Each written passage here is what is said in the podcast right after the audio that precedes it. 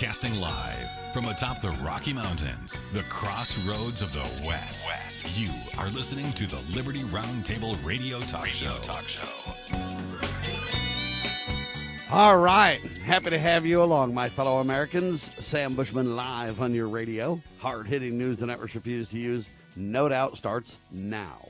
This, my fellow Americans, is the broadcast for December the 17th in the year of our Lord 2022. This is our one of two, and our goal always to protect life, liberty, and property, to promote God, family, and country, and to do so in the traditions of our founding fathers. Yes, indeed, we use the blueprint for liberty, the supreme law of the land, the Constitution of the United States of America. That is our guide.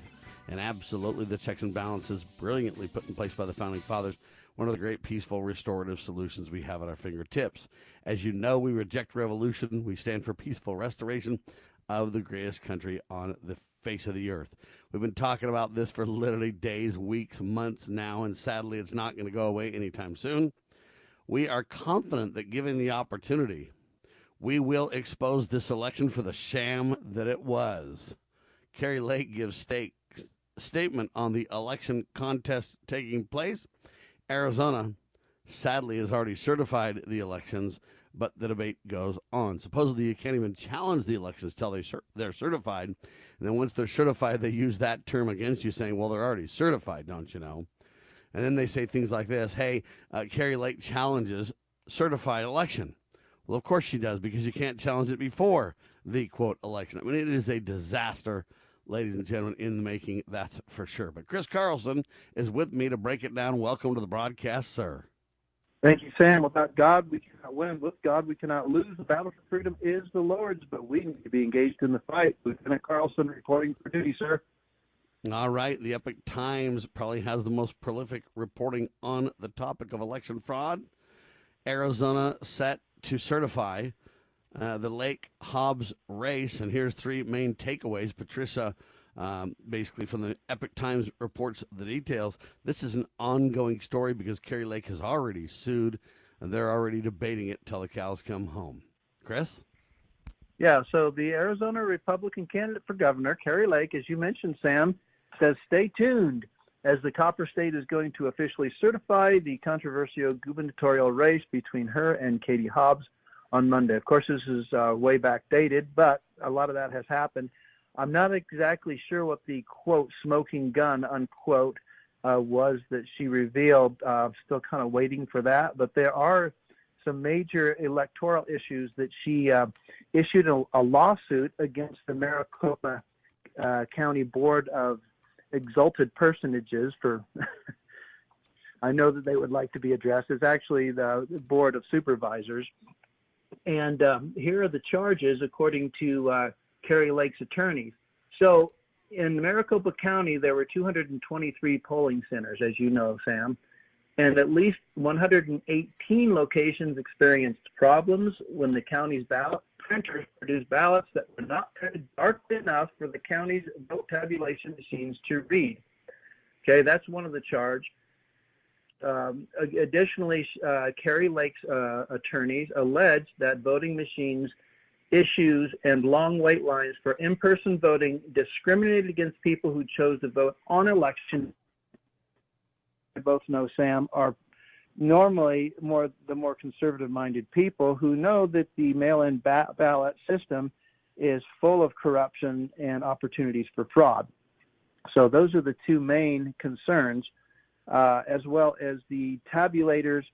Uh, you know, to the the county uh, board of supervisor's um, claims, they tested the printers and they got them to work, but they never proved that the tabulators were tabulating the votes accurately. And to this day, there's no evidence to support that the votes were even being tabulated. So we don't know who won the election. After two weeks, over two weeks of counting, and it's it, it, it is interesting to note, Sam, that of all the elections that took extended periods of time, almost every one of those elections resulted in a Democrat win. Is that just a coincidence? Or is there something fishy going on with the fact that, unlike Florida, by the way, who, who announced all of its winners of all of its uh, major candidates on election night, it took states like uh, Arizona literally weeks to determine the outcome. And in Georgia, of course, they had to have a runoff. And but and almost in every case, Sam, is it just a coincidence that in every case where it took extended periods of time to count the votes, the Democrats magically won? I find that highly suspicious. Well, it's certainly highly suspicious. It's beyond that. The problem is that when they force you to certify elections, why is there a time window between when you get the votes turned in and the certification process? If you're going to just certify no matter what anyway, if you're going to threaten arrest or violations of the law to those who say we need some time to look into this, we see concerns, problems, whatever you want to say, evidence of corruption, uh, you know, to force the election at that point is really literally criminal activity.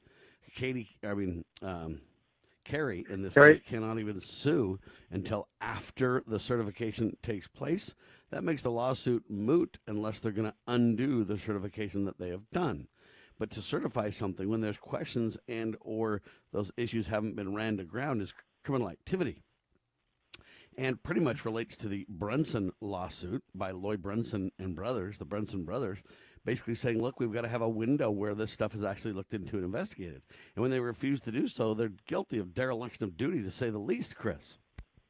Absolutely. And it doesn't matter, you know, what results you get from those investigations. The fact is there is sufficient evidence. I mean, there's there's a hue and cry on the part of a, a, a large, a significant number of the populace to warrant a congressional investigation. Um, you know, in, in, Arizona, people, the majority, I believe the majority of people in Arizona are conservative. And there is a hue and cry. There is a lot of scuttlebutt. I know people from Arizona that I've talked to personally, Sam, who who who talk about just the scuttlebutt about the the corruption, the the, the sense that there's something not right in the election process in Arizona. But Congress refuses to address the issue. Um, there's some more evidence. Um, and, this, and I know I didn't send you this information, but I just and I just got it last night uh, from the World Affairs Brief that I think we need to investigate. If this is not a smoking gun, Sam, I don't know what it is. So uh, Joel Skousen uh, naturally does a very deep research, and he's very much on top of uh, all of the uh, allegations of election fraud throughout the nation. And this one's a brand new one. Have you ever heard of campaign finance mule, Sam?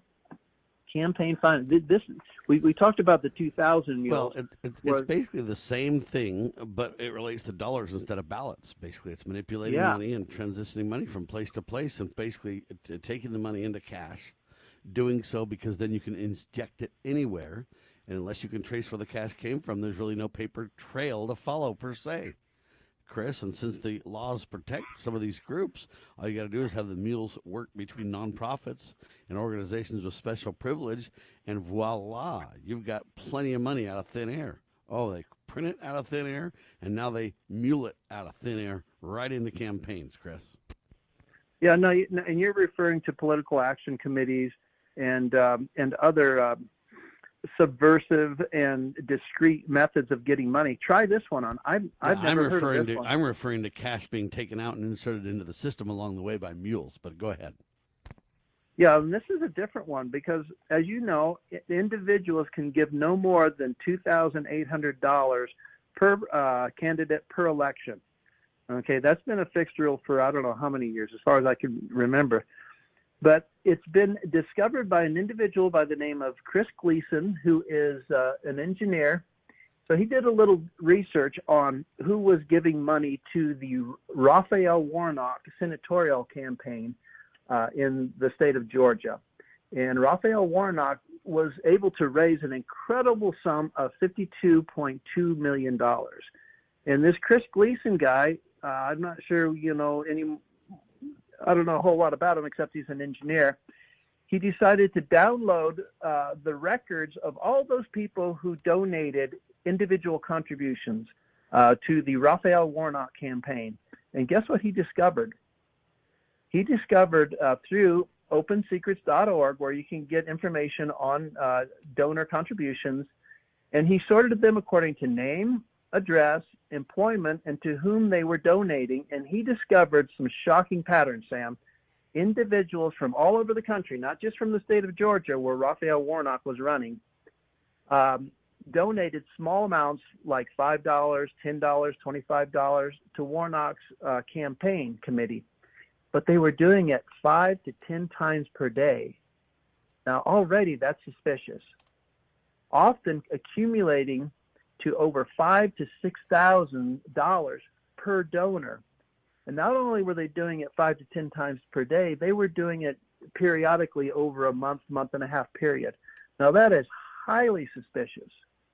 And such donations accumulated, now listen to this, to over $24 million with, with those, um, what Joel Skousen refers to as campaign finance mule contributions.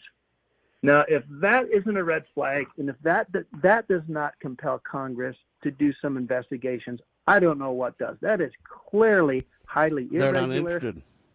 They're not interested. They will Dang, do no well- investigations. Yeah. Uh, Joel Skousen goes on to say all of these top 30 individual donors made between 200 and 300 donations in the few months before the election. Um, who do you know? He, he asks. Who do you know who donates five to ten times a day and every day for a, over a month? No one, unless you're being paid to do so, which makes them part of an illegal conspiracy. And I say amen. And thank you, Joel Skousen, for exposing that fraud. And good for our buddy Joel for doing it, ladies and gentlemen. Chris Carlson, Sam Bushman in seconds on Liberty Roundtable Live.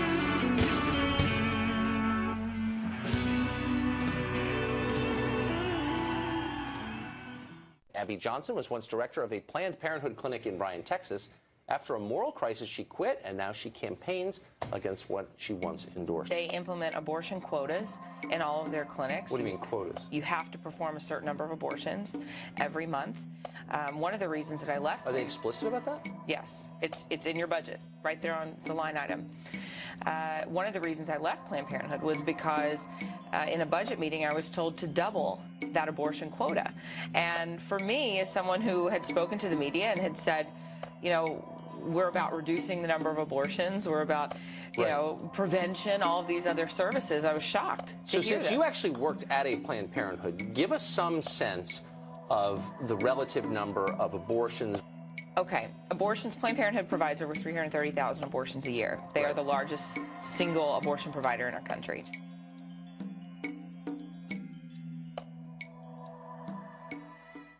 Do you know what is great about America? Ask an Immigrant.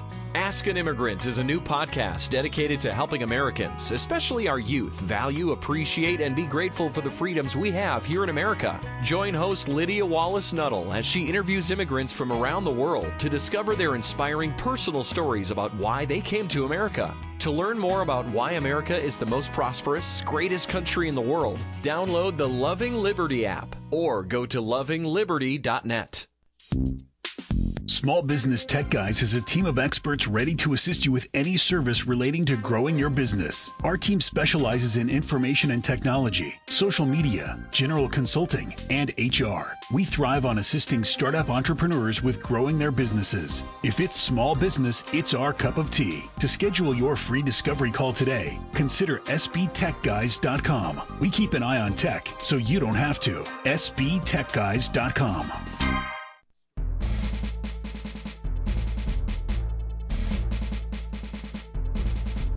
politicians, bureaucrats, and educrats, and all do getters to please obey the supreme law of the land, the Constitution. This is Liberty Roundtable. All right, ladies and gentlemen, it looks like Maricopa County files in the Kari Lake lawsuit, and the filing basically calls to dismiss. There's a claim to dismiss. They say the reason the legal arguments made by Lake are said to be nonsense. Maricopa County's attorneys say the 7,254 pages or exhibits will add nothing of value for the court to consider. So dismiss it. Uh, Chris, can you believe that they're saying this kind of stuff? They don't really give any details, any evidence. They're just saying, hey, we don't want you to consider any of this, so dismiss it, Chris. Yeah, it is not. They, they say, quote, It is to make clear that the court will not condone litigants ignoring the steps Arizona has already taken towards the elections and furthering false narratives. They're claiming that Kari Lake is furthering false narratives and that baselessly undermine public trust at a time of increasing disinformation about and distrust in the democratic process, unquote. Well, first of all, we don't have a democracy. So that's kind of a misnomer there. And I, I will concede the point that voting is a democratic process. But there is tons of evidence. And the hue and cry of the people from the state of Arizona, I know that the people, they just sense, even though they may not have access, you know, like you and I, because we do a little deeper research uh, to some of the evidence. But there, there's just, there's no way. There was this red wave surge. Everybody I know was is disgusted. Even Democrats with um, the, the inflation that we're experiencing, the high gas prices, and basically the way we, we withdrew from uh, Afghanistan. Nobody's in favor of the Democratic establishment in Washington day, today. There is a hue and cry against Democratic politics. How is it that so many Democrats won so handily in so many states? That doesn't make sense. And I know that's just circumstantial evidence but you know, I've just presented you other evidence that um, you know we we didn't heretofore. But how do you have 118 um, machines in 223 polling centers in Maricopa County? They have 729 days to prepare for one day out of two years, Sam. They can't get those machines running like well-oiled machines in, in preparation for one day of voting. Give me a break. Chris, the, they are well-oiled machines. They're working perfectly, sir. Yes. Okay. Yeah. Yeah. Yeah. I know. and, and, I don't mean that offensively. What I what I mean to articulate is, if your goal is fraud, they created a flawless state of confusion that the government will not let you challenge. Let me explain. We've gone to court after court after court after court, been turned down over and over and over and over. We've asked about the machines. We've asked about the 2,000 Mules movie. We've now asked about the Joel Skousen mules uh, in terms of finances, little teeny bits over and over and over by multiple people, multiple times a day, uh, putting money into campaigns. We've talked about the black money, the dark money. Uh, we've gone to the courts. We've gone to the president to try to do something about it. We've gone to the different legislative bodies. We've gone to the sheriffs. We've gone to everybody. And besides a couple of, uh, you know, small little wins here or there, the fact is We've even proven they're storing data on communist Chinese servers. Nobody cares. Nothing's going to be done. America's corrupt, and there's no way to stop it anymore because the American people won't do anything about it. Okay, you try to surround the uh, courthouse in Maricopa County, and you'll literally just get the FBI to decide, hey, we're going to have to declare war on these crazy uh, domestic threat insurrectionists. See, we've proven yeah. that in January the 6th. We've proven that in Charlottesville. We've literally proven that everywhere. And that's where they're going. And I don't mean to be negative about this, except to say that's what we're seeing. Look, the attorney literally says there's nothing to see here. Kari Lake filed 27, whatever it is, 7,254 pages, just nonsense. Okay? It's all nonsense. It won't add anything. So instead of the judge reviewing it to determine if it adds anything, uh, we're just going to simply have the, you know, prosecution against Kari because now she's being sued the prosecution just says, look, there's nothing to see here. Everything she says is absolute nonsense, frivolous, wasted time on the courts, dismiss. And likely that's going to happen, just as they certify the election despite all the problems by force. Chris? Well, you know, to their credit, Sam, uh, U.S. District Court Judge Don, John Tuchi is doing something about it. But you know what he's doing?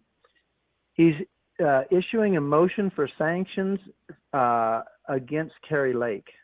In other words, he's charging her a fine for fining the uh, Maricopa County Board of Supervisors. I guess you can't file lawsuits without consequences. It's, I mean, I know in, in the past, like malicious lawsuits, there were penalties for that. I guess now there's, you know, questioning the results of, of a completely corrupt and fraudulent election now is a malicious lawsuit. So yeah, they are doing something, but it's not going in the right direction. well, and they're making it harder for folks to even want to sue because you've got to when you think about suing now, it doesn't matter the evidence you uh, alert or uh, put together. You have to now ask yourselves: Are you ready to be sued, and are you able to handle the you know the blowback when you get sued? Uh, and so, hey, this is going to chill lawsuits on any of these topics. Yep. To the point where nobody's going to sue. Chris, why would you dare Yeah. take a chance of suing when you're likely to have to just pay dearly, no matter what the evidence is, right?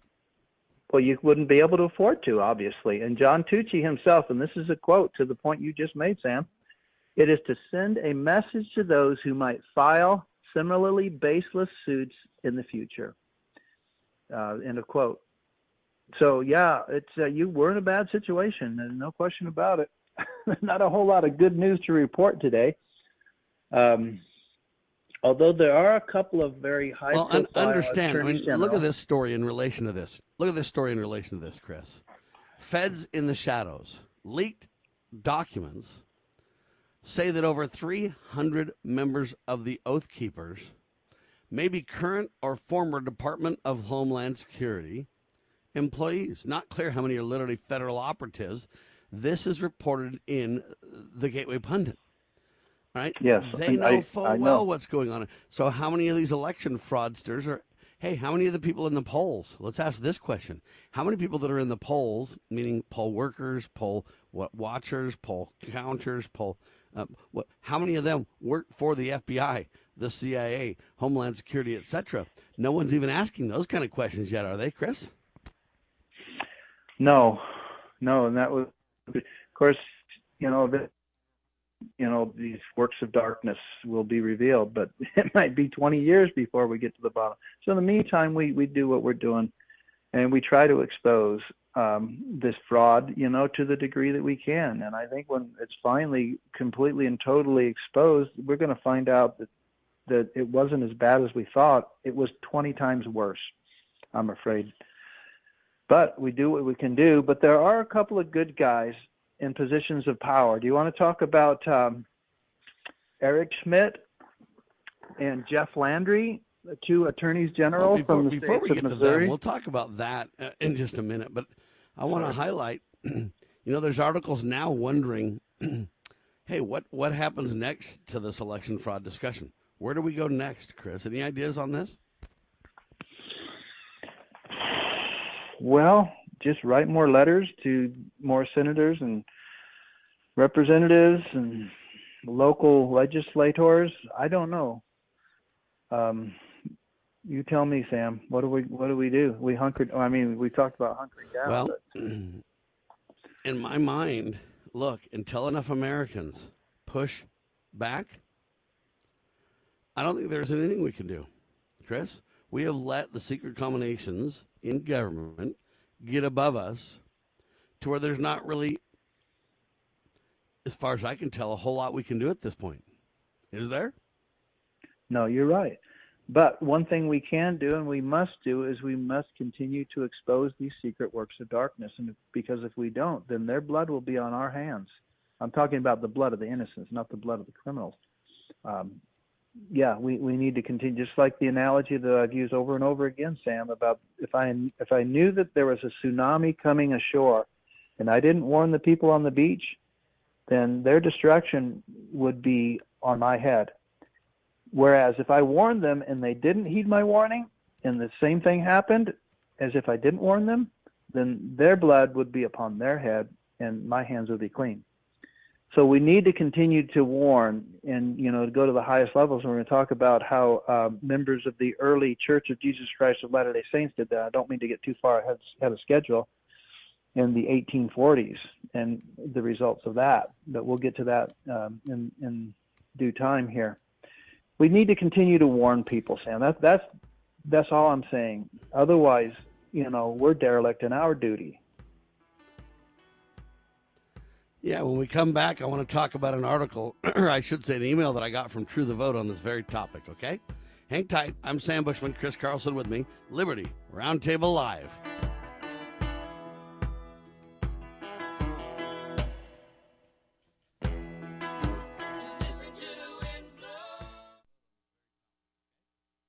Exposing corruption, informing citizens, pursuing liberty. You're listening to Liberty News Radio. USA News, I'm Jeremy Scott. Searchers in Ukraine are combing through rubble from a Russian blast looking for any survivors after one of the biggest attacks of the war yet. Emergency crews pulled the body of a toddler from the debris before dawn on Saturday. A Russian missile strike tore through an apartment building in central Ukraine, killing four people and wounding 13. 76 missiles were fired Friday in the latest Russian attack targeting Ukraine's energy infrastructure. Russian forces have damaged power lines and houses. The Remain in Mexico policy is not going anywhere. A federal judge's ruling won't let the Biden administration and former President Trump's Remain in Mexico policy. The 2019 policy forces those seeking asylum in the U.S. to wait in Mexico until their cases are heard, including those who aren't from Mexico. I'm Dave Collins. Gas prices have sunk to their lowest average in more than a year. AAA says the national average is $3.18, lower by 14 cents over the past week and the cheapest since September of 2021. Gas prices are averaging under 3 bucks a gallon in 19 states. Wreaths Across America is honoring the country's greatest heroes by laying wreaths at thousands of cemeteries in every state today. We'll be placing 2,706,000 wreaths today, saying the names of two of that many uh, heroes, and you know it's it's just a wonderful way for people to get in touch with their history and and uh, heritage and teach their children. Executive Director Karen Worcester tells Fox News her family has been doing this at Arlington National Cemetery every year since 1992. Wreaths are being placed at more than 3,700 cemeteries nationwide. Pope Francis honored those involved in charity work during a celebration of his 86th birthday today. There's a ceremony held at the Vatican. This is USA News. So right now may be the perfect time for you to rethink how you pay for health care. And here's why. Not only is it open enrollment for a lot of people, it's also a time you can join Medi-Share and save even more than usual. And it's true, the typical family switching to Medi-Share saves 500 bucks or more a month, which is obviously huge for a lot of people, but what's more, they like it. Medi-Share has double the customer satisfaction rate compared to health insurance. Double. There are 400,000 members. They've shared over 4 billion in medical bills, and it really is a great community too. People encourage and pray for each other. And here's the thing, if you join Medi-Share Complete right now, They'll waive your new member fees and you'll save an additional 10% off all of 2023. That's right. No fee to join, 10% off every month of next year, but it's a very limited time offer. You have to sign up before December 31st. Great savings, great health care. Find out more. Call now. 833-34-BIBLE. That's 833-34-BIBLE. 833-34-BIBLE.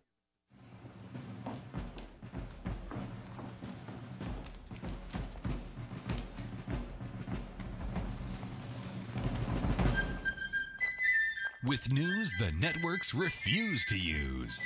You are listening to the Liberty Roundtable Radio Talk Show.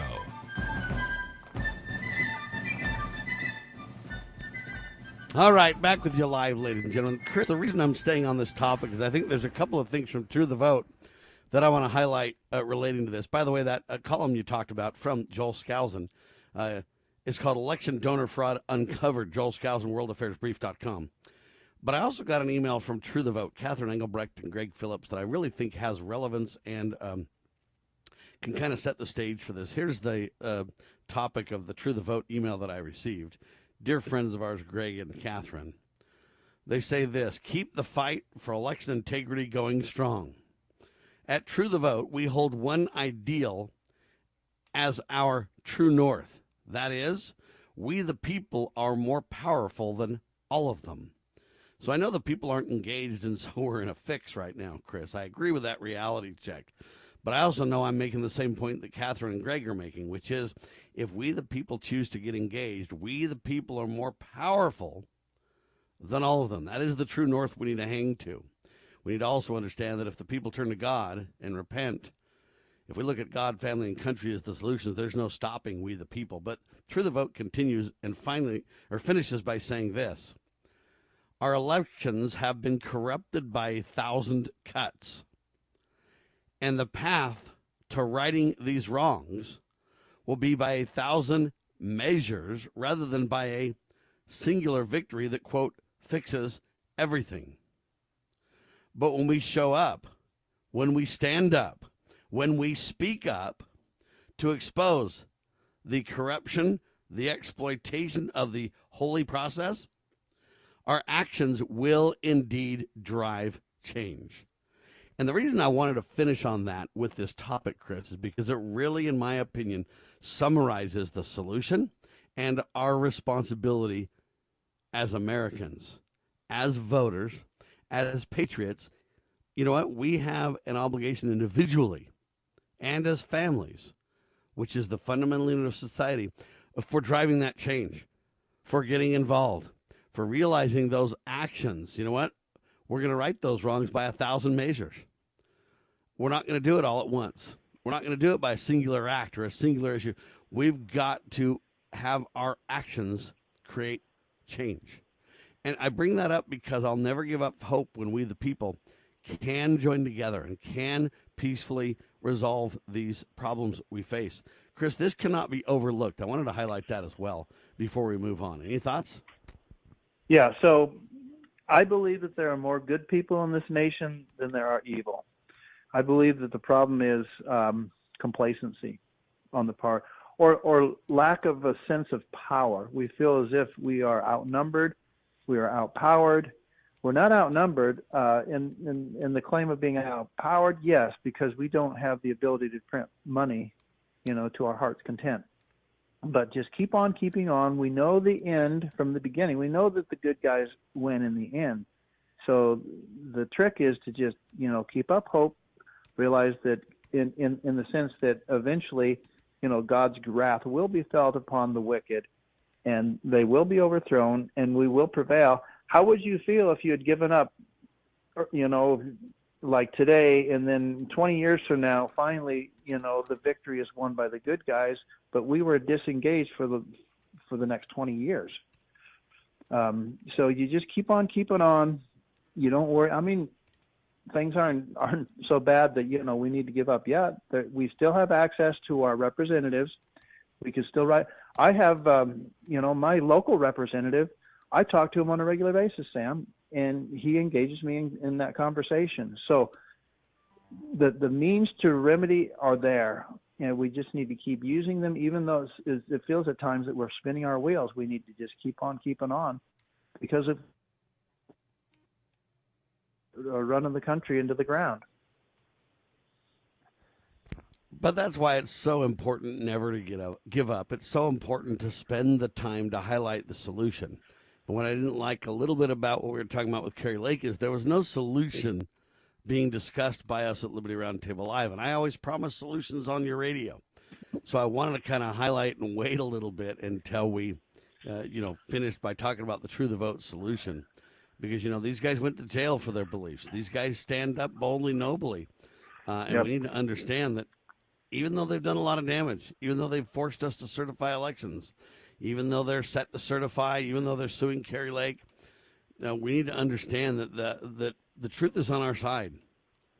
And uh, this election donor fraud uncovered is another layer of exposing corruption by Joel Skousen. This effort by Keep the Fight for Election Integrity Going Strong by Catherine and Greg this idea that hey, we can get involved, and we, you know what, our greater numbers are the key. We need to never forget that, and then we need to basically educate our neighbor and those around us a little bit at a time, a little bit at a time. Even though it seems like we're so slow to come to the solutions, um, you know, we are making progress though, and I've seen more people come to the solutions uh, in the last five years than I have in the first 20 plus years I've been at this, Chris. So there is hope. There are good things happening they just seem painfully slow. And it does feel like election fraud is death by a thousand cuts, so to speak. But the path to the righting the wrongs, it's like slice out of time politics is how they've destroyed America. We're going to fix it the same way. We're not going to fix it with a grandiose solution. I wish we could. I wish we would, but we're not. But exposing more corruption by the FBI, know, uh, we're just kind of in a phase. You know, you got to expose all the corruption and discuss where we really are. And believe it or not, it feels worse when all these things are getting uncovered. Every time you turn around, there's new scandal, new fraud, new corruption uncovered. But it's kind of like repentance, you know, when the when the when the sin is not known, it feels okay, but it's not. When the sin's known, it feels like it's disaster, but it's not. You're actually on the road to repentance. First, it's got to be uh, acknowledged, and then it's got to be, you know, You got to right the wrong and make the change. And we're in that process, and the room gets messier before it gets cleaned up. I could use several analogies to highlight the point. So it feels worse now than it did 20 years ago, maybe. But I submit to you that it's not, because in many ways we're on the road to recovery. But the FBI and the Department of Homeland Security frequently met with social media companies ahead of the 2020 election. And they literally pointed out um, violations of free speech. Remove what Sam said here. Remove what so and so said there. And the FBI literally got caught now in court testimony. Chris. Yeah, but they've got some pretty good excuses, and we'll get to those in a minute. But let me talk about an individual by the name of Elvis Chan, who is culpable for engaging in a lot of these uh, subversive activities with social media companies. And we know we know for certain you know, without any doubt, because um, Mark Zuckerberg told us that the FBI contacted um, Facebook, and but he didn't. Uh, I'll give you the, the direct quote. We'll, we'll, begin the discussion. He said, "The FBI, if the FBI, if they come to us and tell us we need to be on guard about something." Then I want to take that seriously, unquote. And that's Mark, Mark Zuckerberg. We talked about this a couple weeks ago with Joe Rogan on his show you know, they did say the FBI came and asked us to violate um, our subscribers' First Amendment right to free speech. No, they said we need to be on guard, Sam. So, so see, see how they they parse their words to make it sound like they're protecting us rather than violating our rights. Anyway, going going back to the uh, main article, so there's a, a whistleblower, and and he was in charge of uh, he was in, in, the FBI. There's a department. I'll see if I can find that. Uh, cyber Affairs, the FBI Cyber Affairs Department. Okay, and also the Department of Homeland Security was involved with this as well. You know that great uh, Republican uh, created establishment back in the days of 9/11.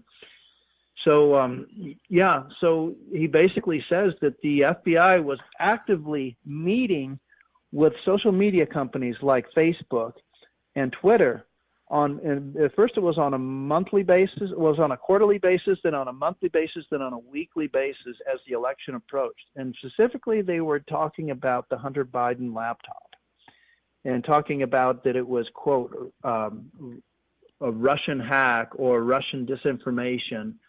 And they use words like um, the fbi regularly engages with private sector entities to provide information specific to identified, listen to the, the wording here, foreign malign influence actors, subversive, undeclared, covert, or criminal activities. Dun, dun, dun.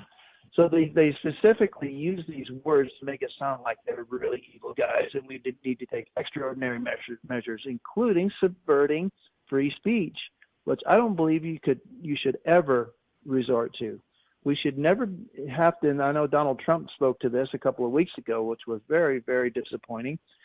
We, I don't think we ever need to subvert constitutional principles in order to get to the bad guy, Sam, because then the people that are subverting those principles and those rights become the bad guys much more easily than they become our saviors.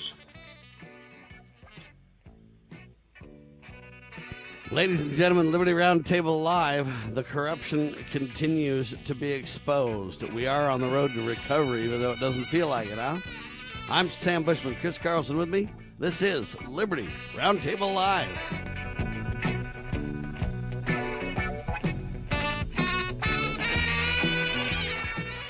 Have you ever heard of Loving Liberty Ladies? Well, the Loving Liberty Ladies are here to help you learn our American heritage and the way it affects today's society. The Loving Liberty Ladies also have a discussion guide called Proclaim Liberty. And with this guide, you can start your own group in your hometown. Get yours today on our website at lovingliberty.net. Look for our lesson supplements too. They're free. To hear all the special offers and to join the fight for freedom and liberty, please go to lovingliberty.net.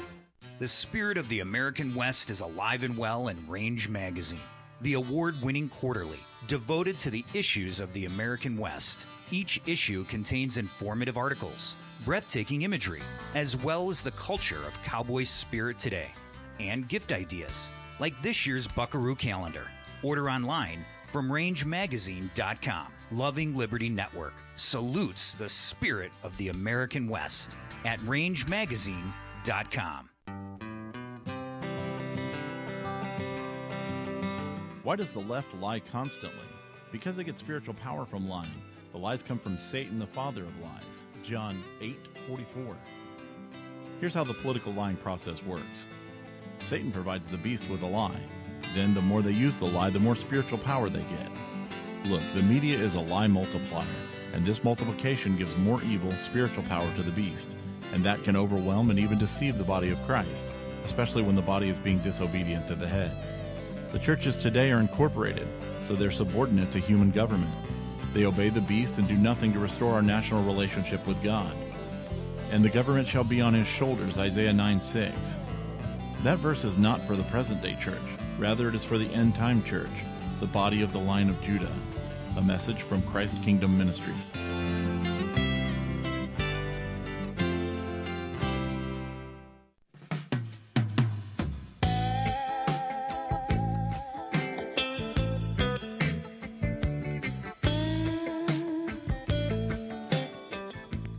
All right, there you have it, ladies and gentlemen. We're talking to Chris Carlson.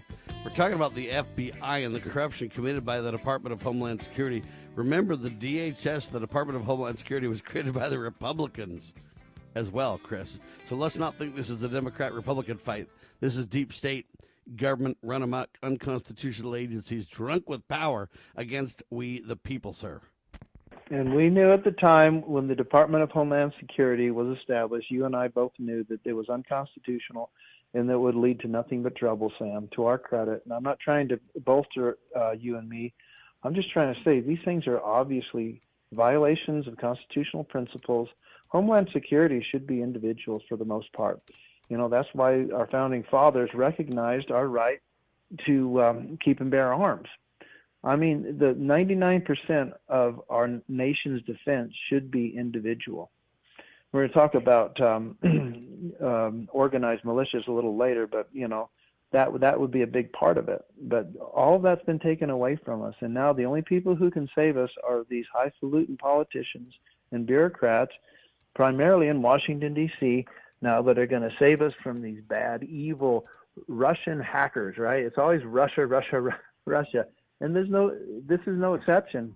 You know these fbi agents when they talk to these um these social media platforms like twitter and, and facebook you know they always invoke russia. Because i guess nowadays whenever you uh, invoke the name of russia or vladimir putin you're supposed to just give up all of your rights. We have to do whatever it takes to facilitate uh, the subversion of these evil uh, international threats and what, even if it requires that we uh, do away with our constitutional rights to free speech.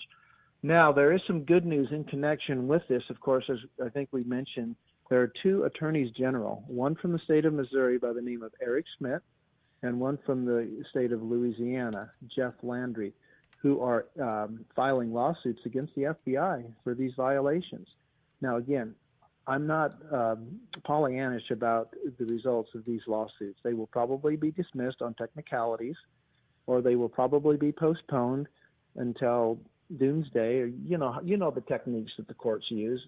You know, they always have excuses to to kick the can down the road, and that's probably what they'll do. They'll just probably postpone them, say we need more time to gather evidence, and you know, then everybody forgets that those, those lawsuits were filed in the first place. But I kind of want to go into some of the FBI's excuses for uh, justifying what they're doing with these uh, social media platforms. Um, the FBI, and this is according to the Epoch Times article by uh, Peter Schwab that this uh, discussion is based upon. The FBI defended itself by suggesting it was merely providing the companies with information about who's doing the talking on their platforms.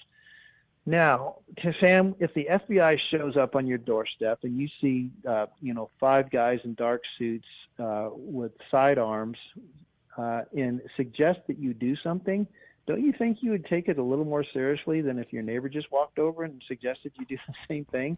Well, without so question, to... but it depends on what they suggest I do on, on, on what my action would be. Yeah. All right, let me give you an example. If they come to my house and knock on my door and ask me to do something that I find inappropriate in any way, What I would simply do is I'd say, gentlemen, I'm sure you're uh, well aware. I'm sure you listen to my talk show. And if you don't, I would recommend you listen to it for a couple of weeks before we have another discussion. Uh, but if you have listened to my talk show and you're aware of it, what I'm proposing you do is come on the radio with me and discuss what you're proposing I do, and let's see what the audience has to say about it. Let's see what the nation has to say. Uh, and if they refuse, then I'd be ready to tell the story. Yeah. And the only Yeah, reason so- I say that is I don't know if people understand this, but they believe being quiet will save them. It will not save them. All it will do is heap more trouble on their children. Okay, the only way we can stop these clowns, these criminals, these uh, power hungry uh, zealots for tyranny is to oppose them and to take our opposition public. We don't need to be belligerent. We don't need to be violent. I reject all that. Uh, we need to restore the republic peacefully in the traditions of our founders. Okay, our founders were very peaceful people, and you say, "What are you talking about, Sam?" They were in the middle of a massive revolutionary war. You don't know what you're talking about, Sam. I I submit to you that you're wrong. I do know what I'm talking about. Yes, they eventually were forced to have a war because King George would not give up power willingly. But the truth is, the founding fathers were a very peaceful lot. Yes. They were a very patient lot. And if you don't believe me, all you got to do is go back to the Declaration of Independence. They were so fearful of being violent, they were so fearful of what they needed to do that they almost didn't do it. They debated it amongst themselves in private places. Then they eventually wrote the Declaration of Independence to say, "Do we do we rise to the bar of the action we're about to take? Is this really necessary?" And they wrote the chain of usurpations and abuses against them. They documented it before a candid world and said, "Look, this is why we must do something." Uh, and they brought that document forward as justification for the action they were about to take. They were working on this revolution. The revolution was set in the hearts and the minds of the people uh, over the last several decades before we what we you know deemed to be considered the Revolutionary War days. The Revolutionary War in a, in a relative situation was pretty dang short. Several years was the war, hmm. right? Yeah, seven but they years. had been preparing themselves and dealing with these issues, wrestling with these complicated issues, and slowly but surely preparing the hearts and minds of the people for this eventuality, knowing that it was necessary, hesitant to take such actions, dedicated in their commitment, but understand that the pulpits were aflame with righteousness, teaching the principles through the, I would, I would highlight the black robed regiment.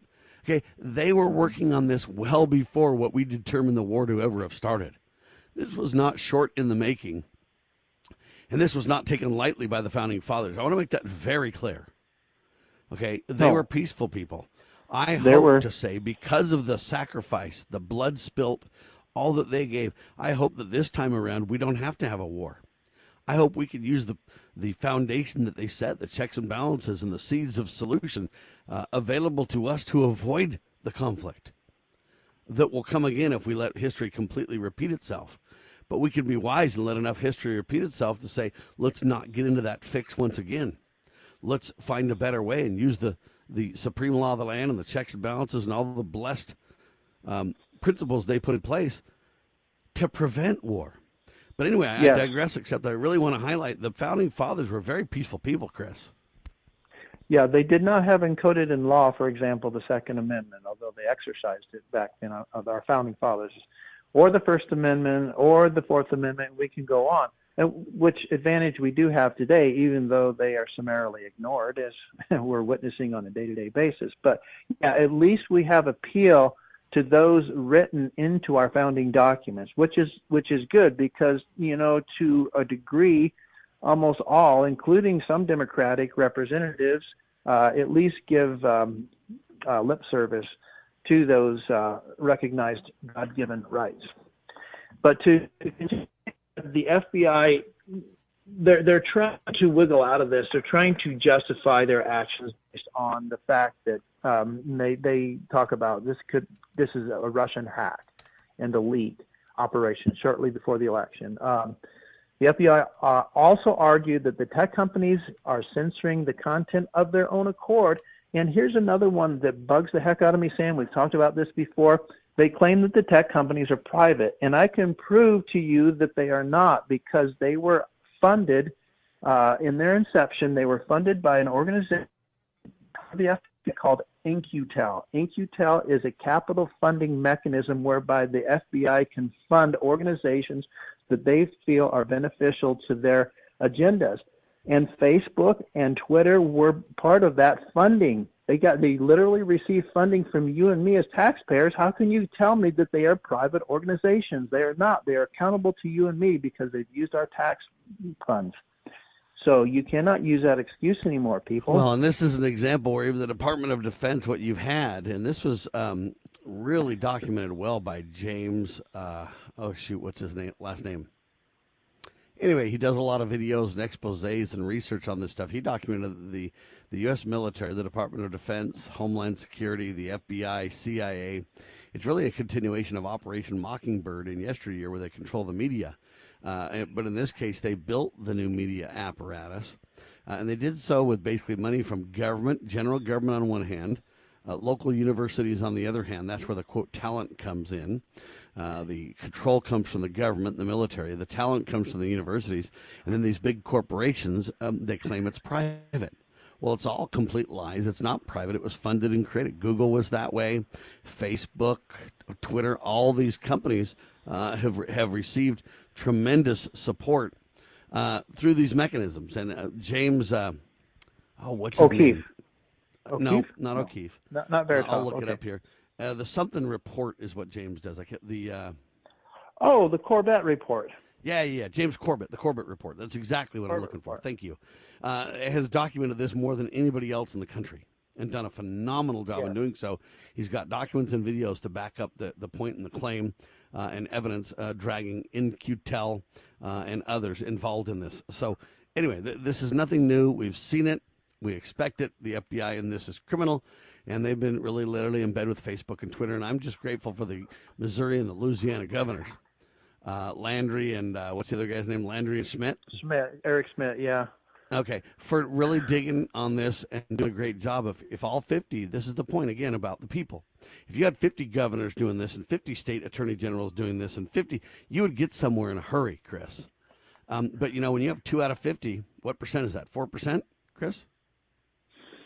Two out of 50, yeah, 4%. That was pretty quick You've only got four percent digging on this, ladies and gentlemen, and that's why we know what we know so far. For good for them, but we need a whole lot more if we want to get this solved. Before the end of the hour, I want you to comment on this too, really quick, Chris.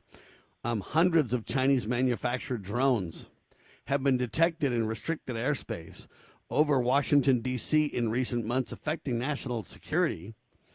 And uh, they say it could be a new means for foreign espionage. And uh, they say that data that they've shared with Congress has already incurred over a hundred plus incursions in a recent 45 day period. And then they say, but the sources requested the detail of the numbers, etc., be kept quiet for security reasons, Chris.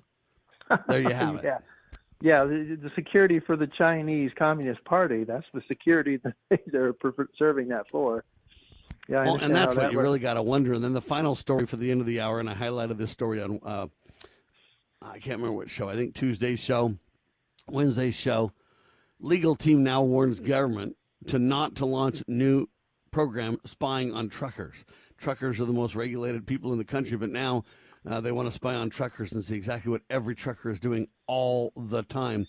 And if you're not very careful, this could be the bellwether for what happens to you and I. They'll eventually be monitoring all of us all the time. Chris, wrap it up, sir. Yeah, well, you know, truckers tend to be conservative. I know quite a few of them, and they are uh, red, white, and blue-blooded, patriotic Americans. So yeah, you, we need to keep an eye on those guys, Sam. Now, come on. So, all right. Well, we'll continue into um, next hour. We'll talk about the Mormon Trail of Tears. To be continued.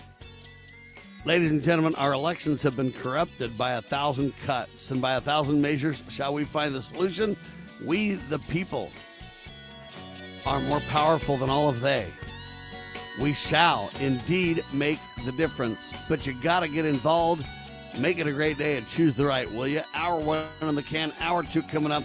LibertyRoundtable.com, lovingliberty.net. Donate liberally, would you please? And we, the people, along with the grace of the Almighty, we can and will restore America, but you got to get involved. Make it a great day and choose the right, will you? God save the Republic.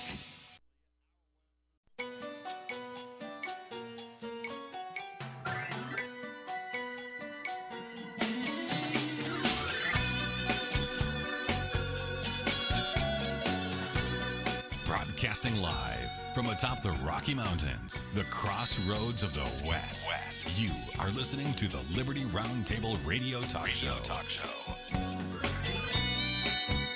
All right, happy to have you along, my fellow Americans. Sam Bushman live on your radio. Hard hitting news the networks refuse to use. No doubt continues now. This, my fellow Americans, is the broadcast for December the 17th in the year of our Lord 2022.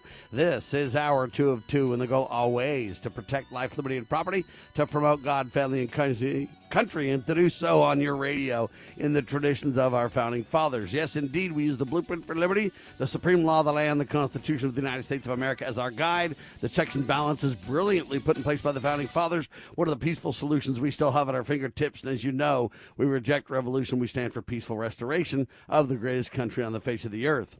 You say, Sam, why do you stand for such peaceful stuff all the time? Well, let me just tell you, because I come from a long line of constitutional pioneers. That's why. I am a member of the Church of Jesus Christ of Latter day Saints. They nickname us the Mormons, but understand the name of our church is the Church of Jesus Christ. We follow Christ. He is the Prince of Peace. That's one of his names, right? Well, because of that, we've got the longest, richest, peaceful interactions with the United States government that we ever could have. You say, What are you talking about, Sam? Well, the government has never been peaceful, it's always out of control. But we, the people, have been incredibly peaceful, and we're going to prove it. Chris Carlson's with me. Welcome to the broadcast, sir. Yes, Sam. Uh, without God, we cannot win. With God, we cannot lose. The battle for freedom is the Lord's, but we need to be engaged in the fight. Lieutenant Carlson reporting for duty, sir. Some people say it can't happen here, but we are here to tell you that it can happen here. We're talking about the Mormon Trail of Tears. You know, a lot of times we talk about the Native Americans, the Indians, who were abused in America, and it's true. And there are wrongs there that we ought not repeat, that's for sure. We don't want to bury or destroy that history, though. We want to keep that history alive to make sure we never repeat the negative reactions of the government to the Native Americans or the Indians. We also have a very difficult history for the blacks in America as well. And we don't want to look back at that in any way except for to make sure we never repeat those abuses again. But those are two people that have abused, been abused, very well known in America. What about a group that's not so well known and the abuses that have been incurred against them? Most people don't realize how the members of the Church of Jesus Christ of Latter day Saints, nicknamed the Mormons, were abused. That's why they call it the Mormon Trail of Tears. Few people know the extraordinary persecutions that the early members of the Church of Jesus Christ of Latter day Saints endured at the hands of our government back in the 1840s, is where the story starts. Chris? It actually yeah, and starts I call, before that, really. Oh, boy. Yeah. If you want to go into Missouri in the 1830s, yeah. I mean, there's so much material. We could literally go on for hours and hours and hours, but. Um, you know, let me give wanted... you a 30 second summary before you get to the 1840s. You know, there was a man by the name of Joseph Smith Jr. He lived in Palmyra, New York, uh, and he uh, basically said he saw God, the Father, and his Son Jesus Christ, uh, and they they call it the first vision. And he claimed that he saw those two celestial beings, and he was literally mocked, ridiculed.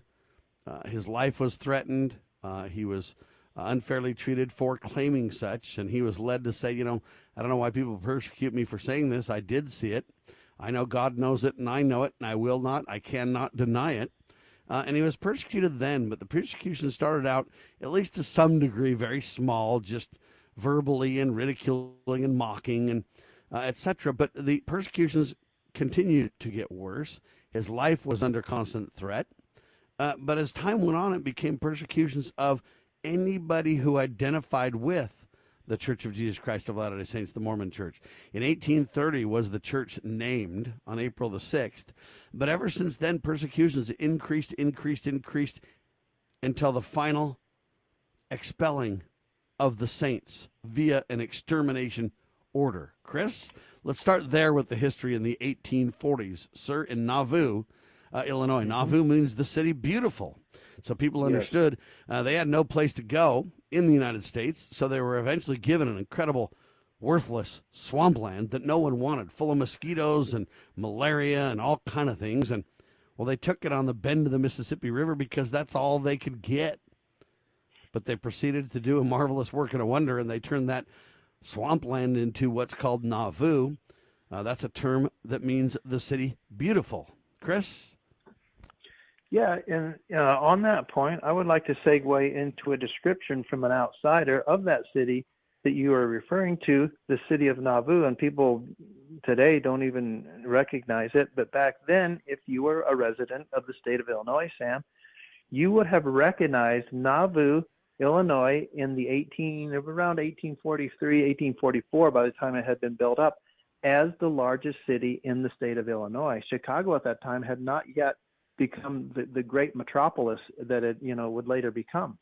So it was a very significant city, and it was inhabited primarily by the members of the Church of Jesus Christ of Latter-day Saints.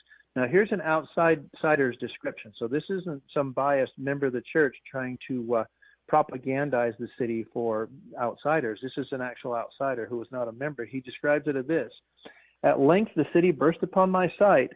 Instead of seeing a few miserable log cabins and mud hovels, which I had expected to find, I was surprised to see one of the most romantic places that I had visited in the West. The buildings, though many of them were small and of wood, yet bore the marks of neatness which I have not seen equaled in this country. The fair spread plain at the bottom of the hill was dotted over with habitations of men with such majestic profusion that I was almost willing to believe myself mistaken, and instead of being in Nauvoo of Illinois among the Mormons, that I was in Italy at the city of Leghorn, which the city of Nauvoo resembles very much. Unquote. Um, so you can see it was a city of beauty, as the name. I think Nauvoo is a Hebrew word, if I'm not mistaken. that, Like you said, means beautiful city.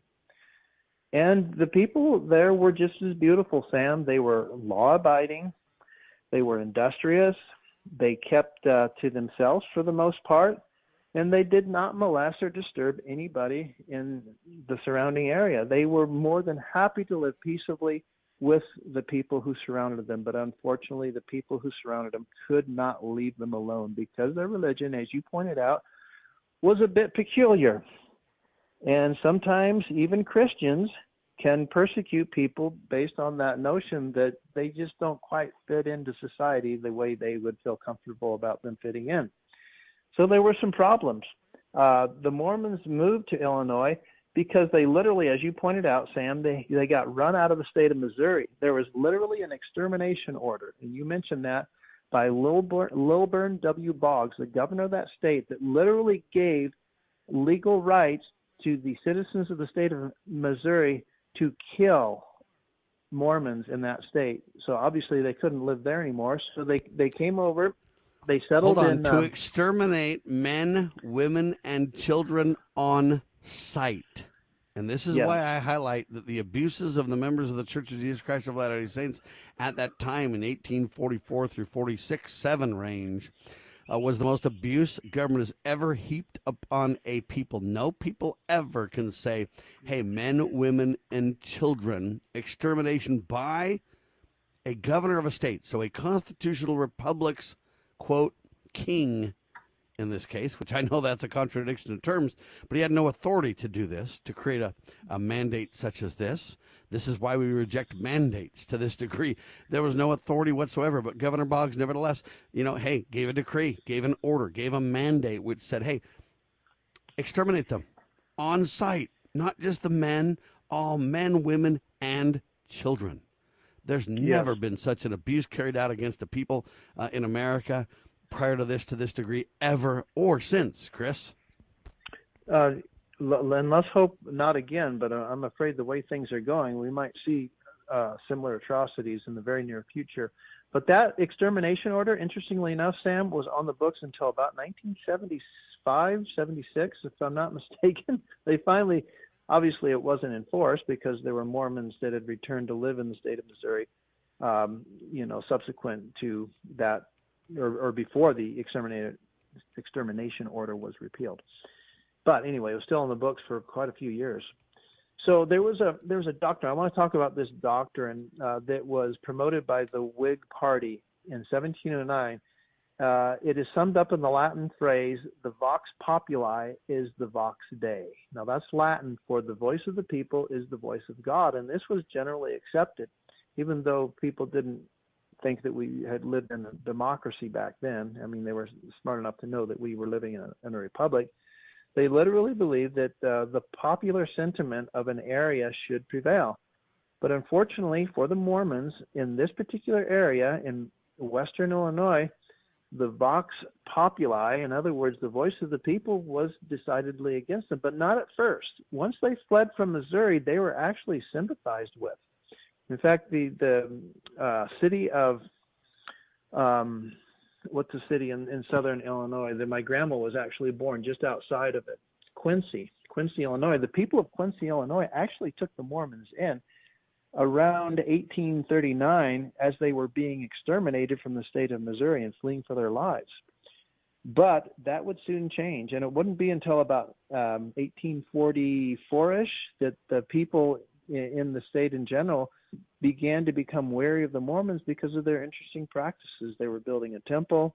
Uh, in some cases, not in very many, they were practicing uh, uh, a disagreeable practice called polygamy. Uh, and their doctrine was strange. And we'll continue on. All right, ladies and gentlemen, especially their views on the Godhead was very strange as well. Rather than believing in the Trinity, they believe that God the Father, His Son Jesus Christ, and the Holy Ghost are three separate beings.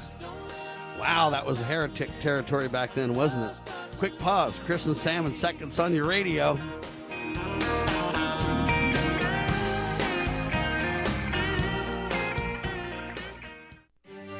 As a parent, is receiving a faith based, character focused education for your children difficult to find? Do you believe that godly principles should be a central component in your child's education? Imagine a school where faith and integrity are at its center where heritage and responsibility instill character. For over 40 years, American Heritage School has been educating both hearts and minds, bringing out academic excellence. This is the school where character and embracing the providence of a living God are fundamental, where students' national test scores average near the 90th percentile. With American Heritage School's advanced distance education program, distance is no longer an issue. With an accredited LDS oriented curriculum from kindergarten through 12th grade, your children can attend from anywhere in the world. American Heritage School will prepare your child for more than a job, it will prepare them for life. To learn more, visit American heritage.org. That's American heritage.org.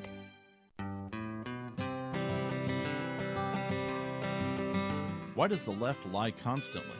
Because they get spiritual power from lying. The lies come from Satan, the father of lies. John 8:44. Here's how the political lying process works.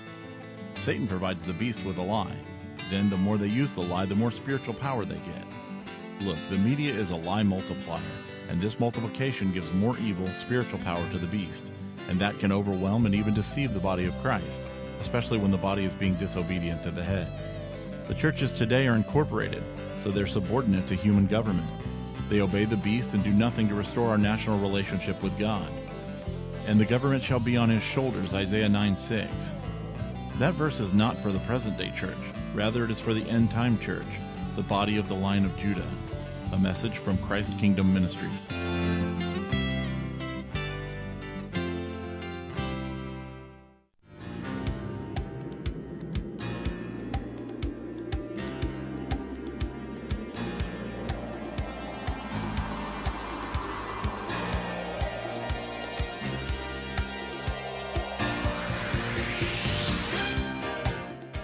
Right, Sam Bushman and Chris Carlson talking about the most abused people in the United States, the members of the Church of Jesus Christ of Latter day Saints.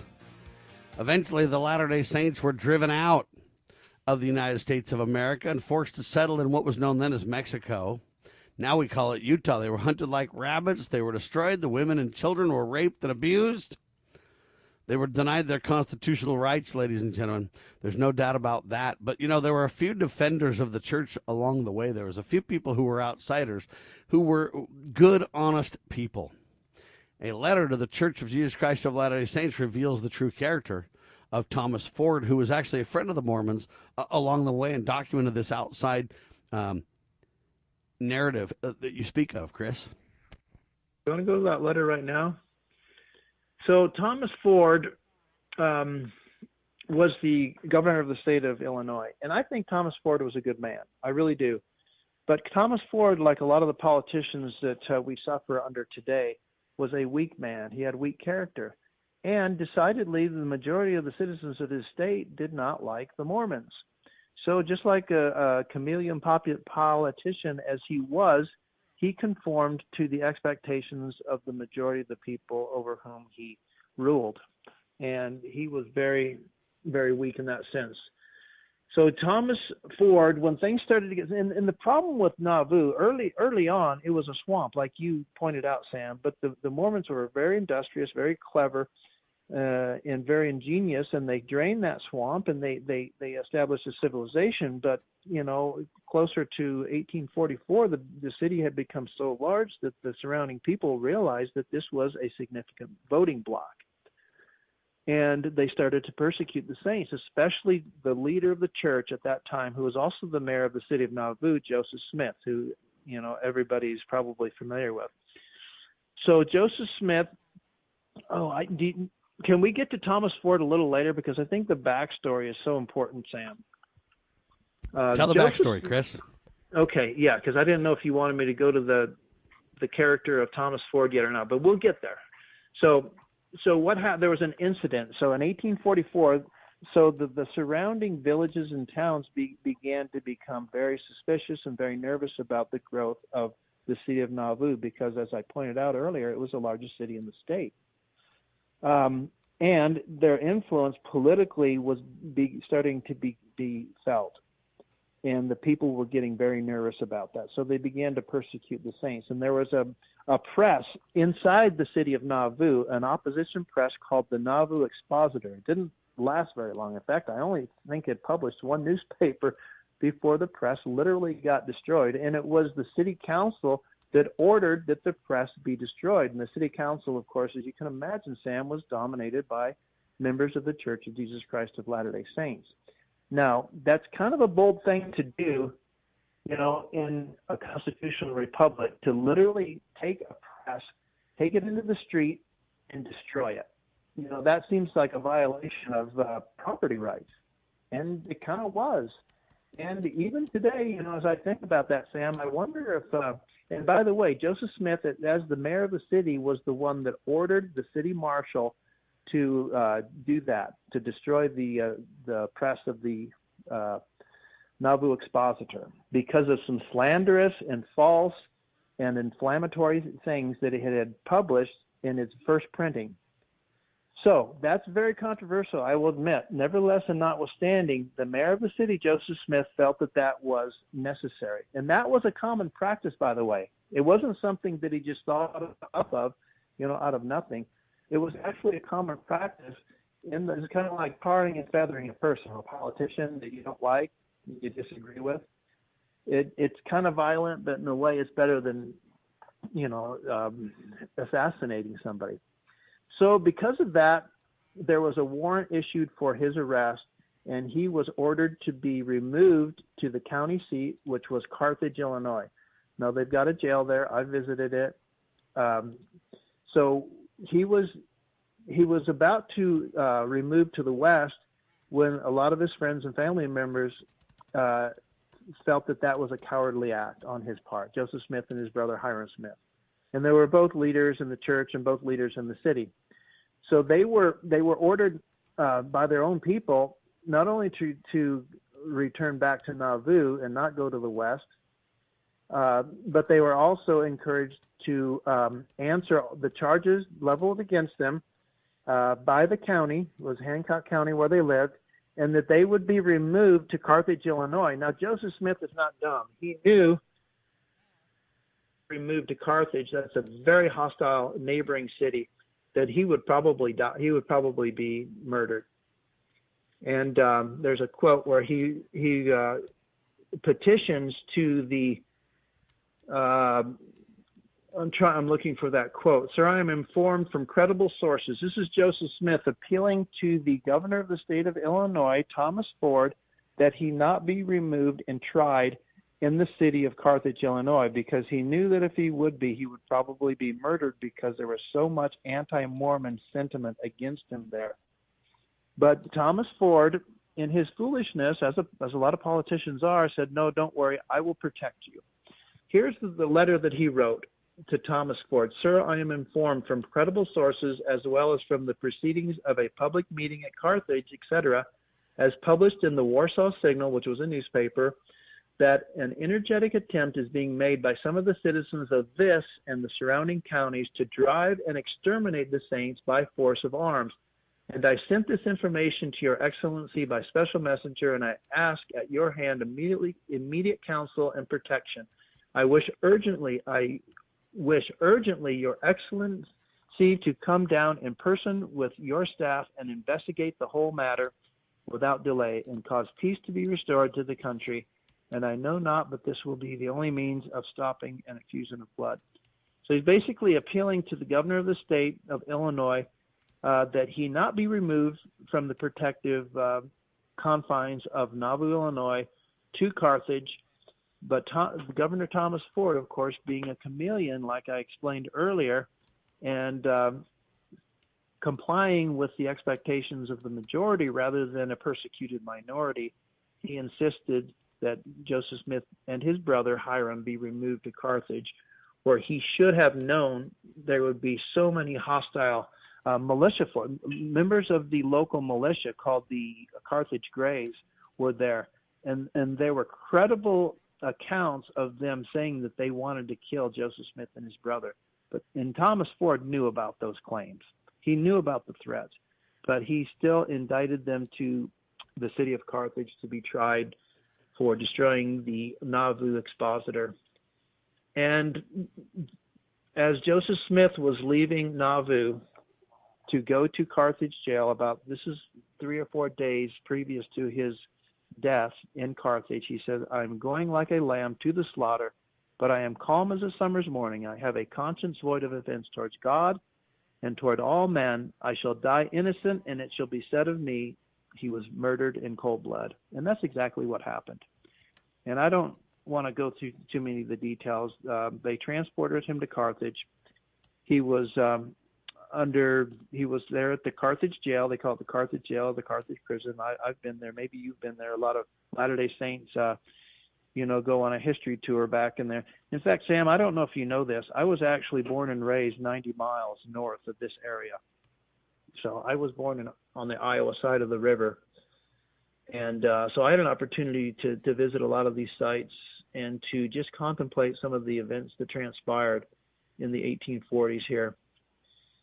Um, but before he was martyred, Sam, he made this statement. I think this is important. So, Joseph Smith, uh, you and I and other members of the Church of Jesus Christ of Latter day Saints regard Joseph Smith as a prophet, seer, and revelator. And as such, he has privy to information that other men do not have um, a few days before he was killed, he said this Inasmuch as you and the people thirst for blood, I prophesy in the name of the Lord that you shall witness scenes of blood and sorrow to your entire satisfaction.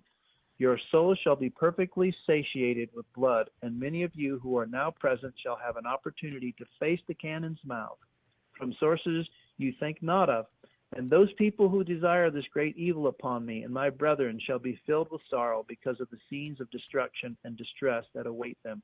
They shall seek for peace and not be able to find it. Now, this prophecy was actually fulfilled in the Civil War. Uh, did you want to make any comments before I talk about the Civil War and how that fulfilled that prophecy that Joseph Smith made? Well, I, I want to talk about the character in this letter of Thomas Ford. Okay, let's go I know go you there. mentioned kind of a summary of it, but you know, it's it's very difficult when we talk about politicians, when we talk about people. On one hand, his character was better than most, Chris. When we get back, we'll talk about that. Um, Yeah. Did he do the right thing all the way? No, I don't think so. But I would say. Um, you know, what he put in writing is very interesting. Let's let's focus on that. We'll do it in seconds on your radio.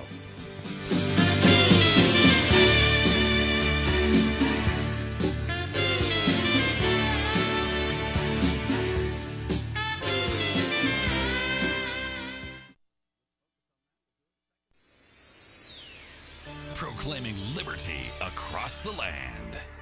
You're listening to Liberty News Radio.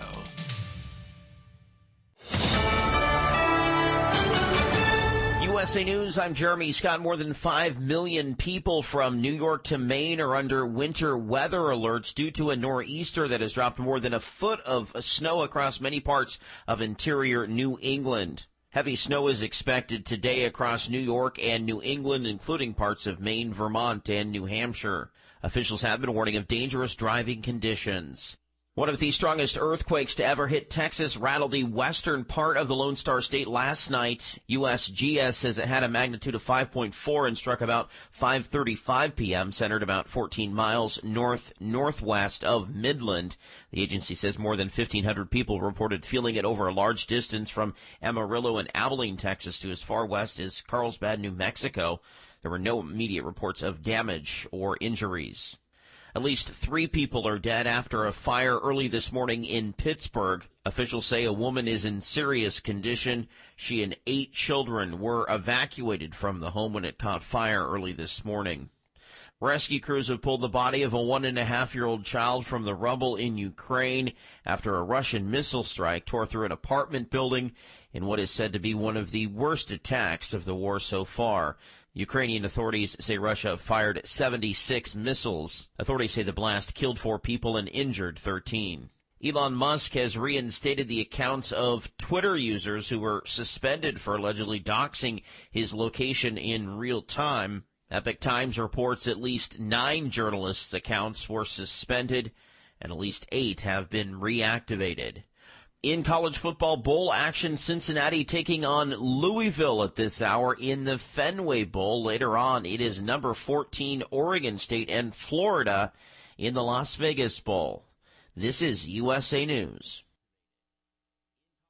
So right now may be the perfect time for you to rethink how you pay for healthcare. And here's why. Not only is it open enrollment for a lot of people, it's also a time you can join Medi-Share and save even more than usual. And it's true, the typical family switching to Medi-Share saves 500 bucks or more a month, which is obviously huge for a lot of people, but what's more, they like it. Medi-Share has double the customer satisfaction rate compared to health insurance.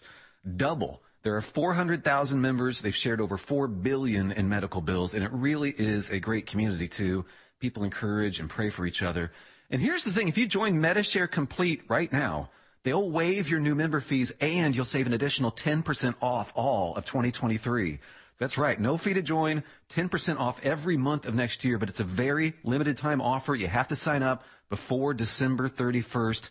Great savings, great health care. Find out more. Call now. 833-34-BIBLE. That's 833-34-BIBLE. 833-34-BIBLE.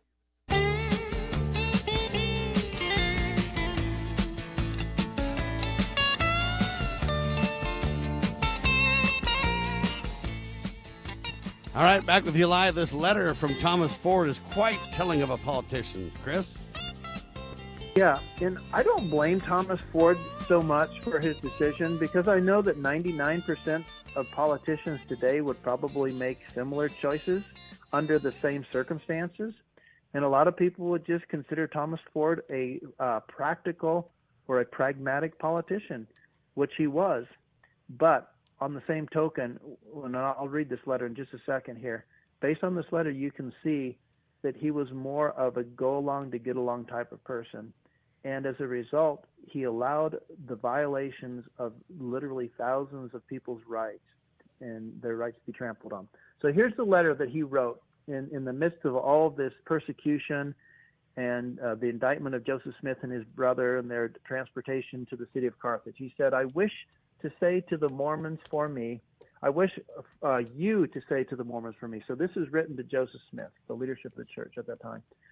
That I regret very much that so much excitement and hatred against them should exist in the public mind. Nevertheless, it is due to the truth to say that the public mind everywhere is so decidedly hostile to them that public opinion is not inclined to do them common justice. Every bad report against them is greedily swallowed whilst nothing can be heard in their favor. Under these circumstances, I fear that they will never be able to live in peace with their neighbors of Hancock and the surrounding counties. Now, I'm going to end, I'm going to continue in a minute. I'm, he, it's obvious that he recognizes at this point that the constitutional rights of the members of the Church of Jesus Christ of Latter-day Saints are being violated. To his credit, and and he has the guts to put that stand in writing. Okay, yes, and I give him full faith and credit in, in that. Now, he goes on to say there's no legal power in the state to compel them to leave, and that I give him credit for. In other words, we can't force you guys to, to leave. I can't force you. I have no exec. There's no power in the executive office to do that, and no such power will be exercised during my administration.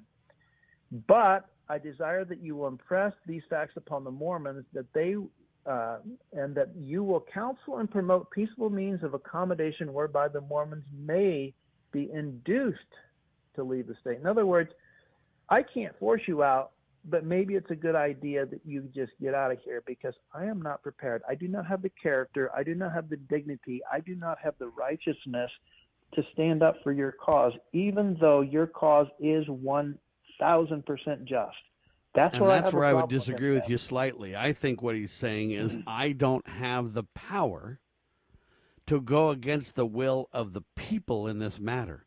And so I'm telling you for your safety, you should leave. I can't force you to. I'm standing up and stating that you're right on the points, but I'm telling you that I don't have the power to stop what the people will do to you. And uh, so is it that he didn't have the guts or is it that he just felt like he had to highlight the truth for them? I can't judge his heart and I don't know, Chris. Okay. Well, see, there's an opportunity cost here. You know what that means, right? So he he could have said he could have said a number of different things. He said what he said because he felt that that was pragmatic, and you know maybe I would have folded under the pressure too as an Or he felt like he could do nothing about it and he couldn't stop it. but and and maybe that was the most peaceful way out of this situation, and it probably was. Position, what I would have done was what I would have said, "Hey, I don't care how small of a minority you are. I don't care how weird your practices are or how negative the sentiments of the surrounding people are against you. I have a constitutional obligation to protect your constitutional rights, and you have just as much right to be in the state as anybody else. And I'm going to fight to the death your right to remain here. Don't you think Yeah. that that would have been the more noble Well, way I out? think, I think that would have been a great thing to say and do. Uh, and I'm not saying that somebody couldn't go further. And I'll give you an example of a gentleman who went much further, who had a much stronger character in seconds. What I'm merely trying to do, though, is say, hey, this guy put in writing that he knew that the that the Mormons were correct. He put in writing that you know, it, but then he basically said, hey, you know what? The most peaceful way out of this is for you guys just to leave. I really think you probably are going to have to. Now, let me give you another example. I went to um, Indiana, and I went to Gary, Indiana, and me and my buddy went. We were just two white guys, and it was it was about nightfall right when we entered the town. And we were kind of ignorant years and years ago, and we felt like, hey, this is really cool. This town's in the movies. Let's check this out. When we got there, we went into McDonald's, and all these people are laughing at us, going, "You guys ought to get out of here, man." We're like, "What are you talking about?" Anyway, eventually the mayor literally came over. Whoa! He was the mayor of Gary, Indiana. And he basically said, "Listen, I think you guys need to leave." Um, he Whoa. said, "I'm not trying to be rude. I'm not trying to be offensive. I just know that you are not safe here. Two white guys in this town, Gary, Indiana, is a pretty wild place. They call it the capital of the uh, murder capital of the world from time to time. Uh, and and so he said, I'm not trying to be rude to you guys, but I, I really want you to be safe. I'm not saying this to be offensive. I'm saying this for your protection. I think you guys really should leave as soon as you possibly can." And we were shocked. We eventually left and everything else. But I'm just giving you now. Was that guy of weak character? Should he have just said, "Hey, I stand and I'll defend you"? Uh, At what point can an individual, no matter where their election, uh, no matter what authority they have by election, the power in America in any elected office comes from the people. And if you know the people won't stand with you, you only have so much power as an elected official, right? So that's interesting. Do you have, do you have more on this letter? And then I'll give you a contrast, gentleman who stood up, uh, in my opinion, the best of anyone who could.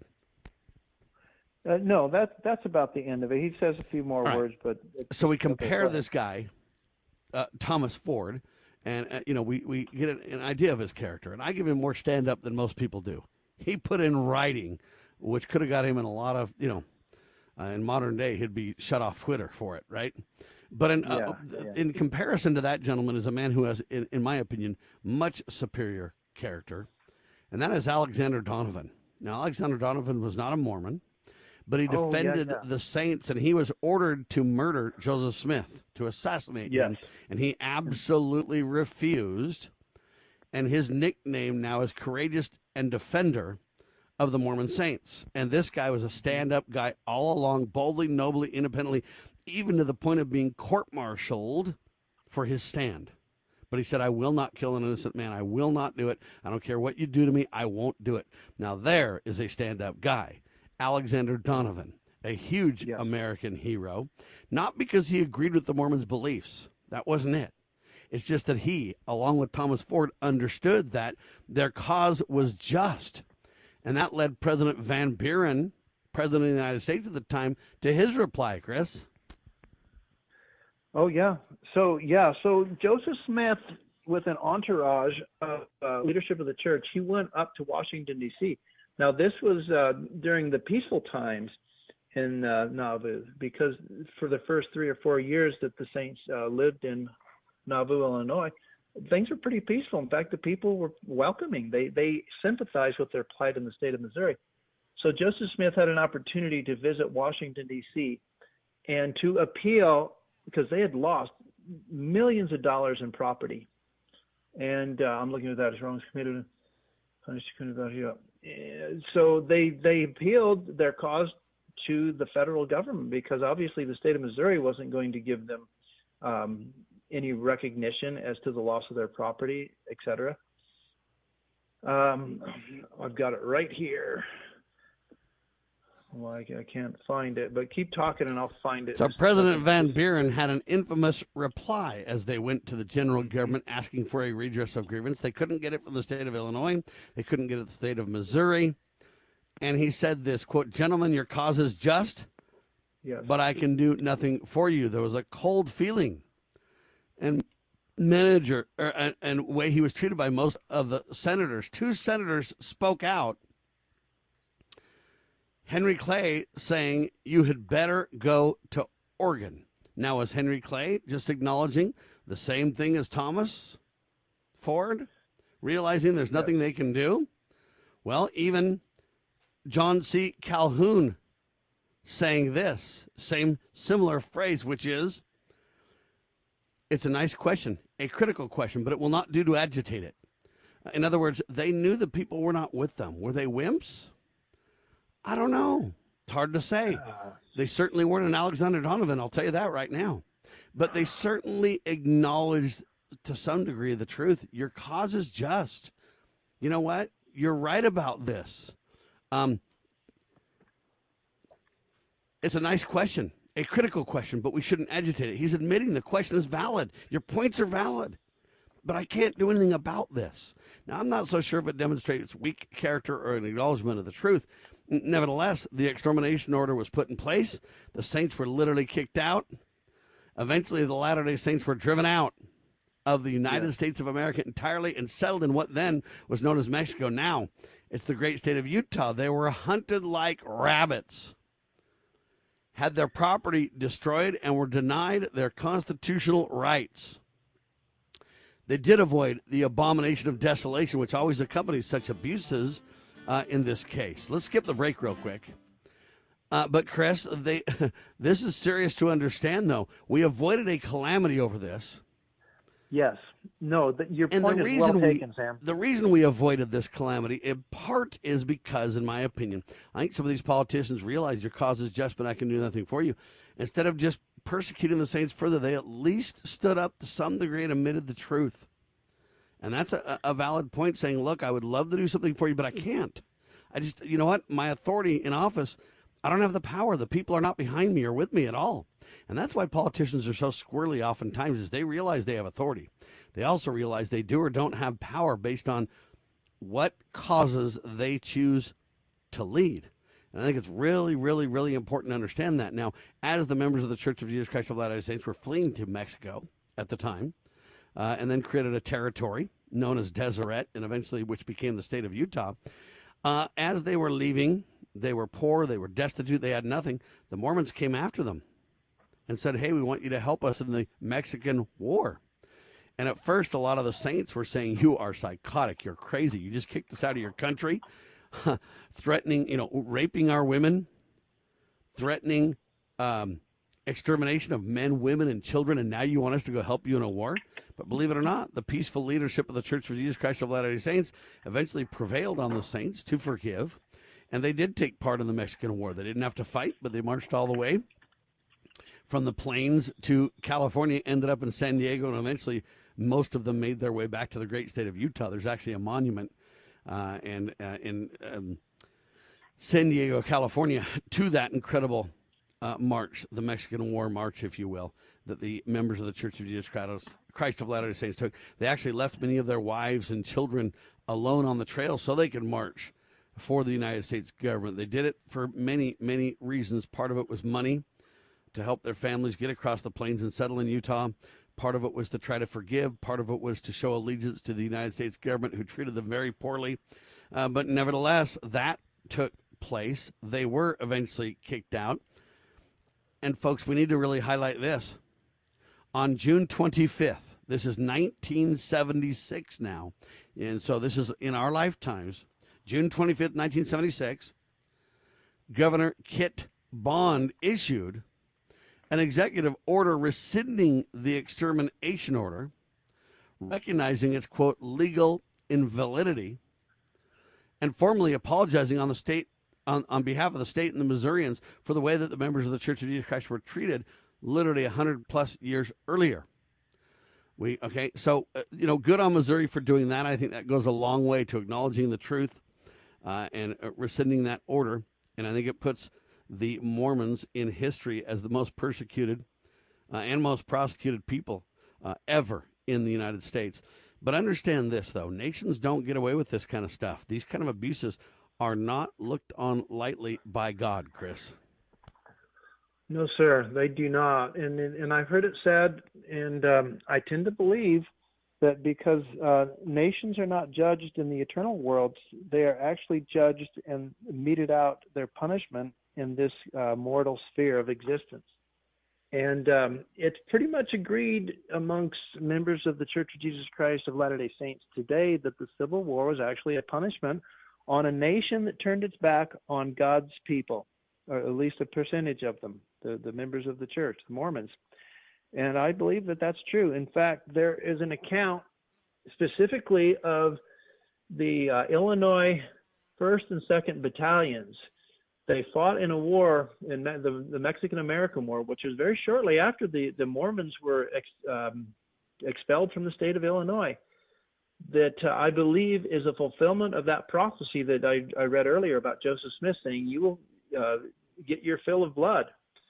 And um, basically, so a, a lot of uh, states uh, sent uh, militia regiments to Mexico to fight in the, the Mexican American War and uh, two of those were from the state of Illinois, and they were from the, the general vicinity where there were so many hostilities against the Mormon and li- Mormons, and literally where they burned down houses and uh, they burned uh, gr- stacks of grain and et cetera, et cetera.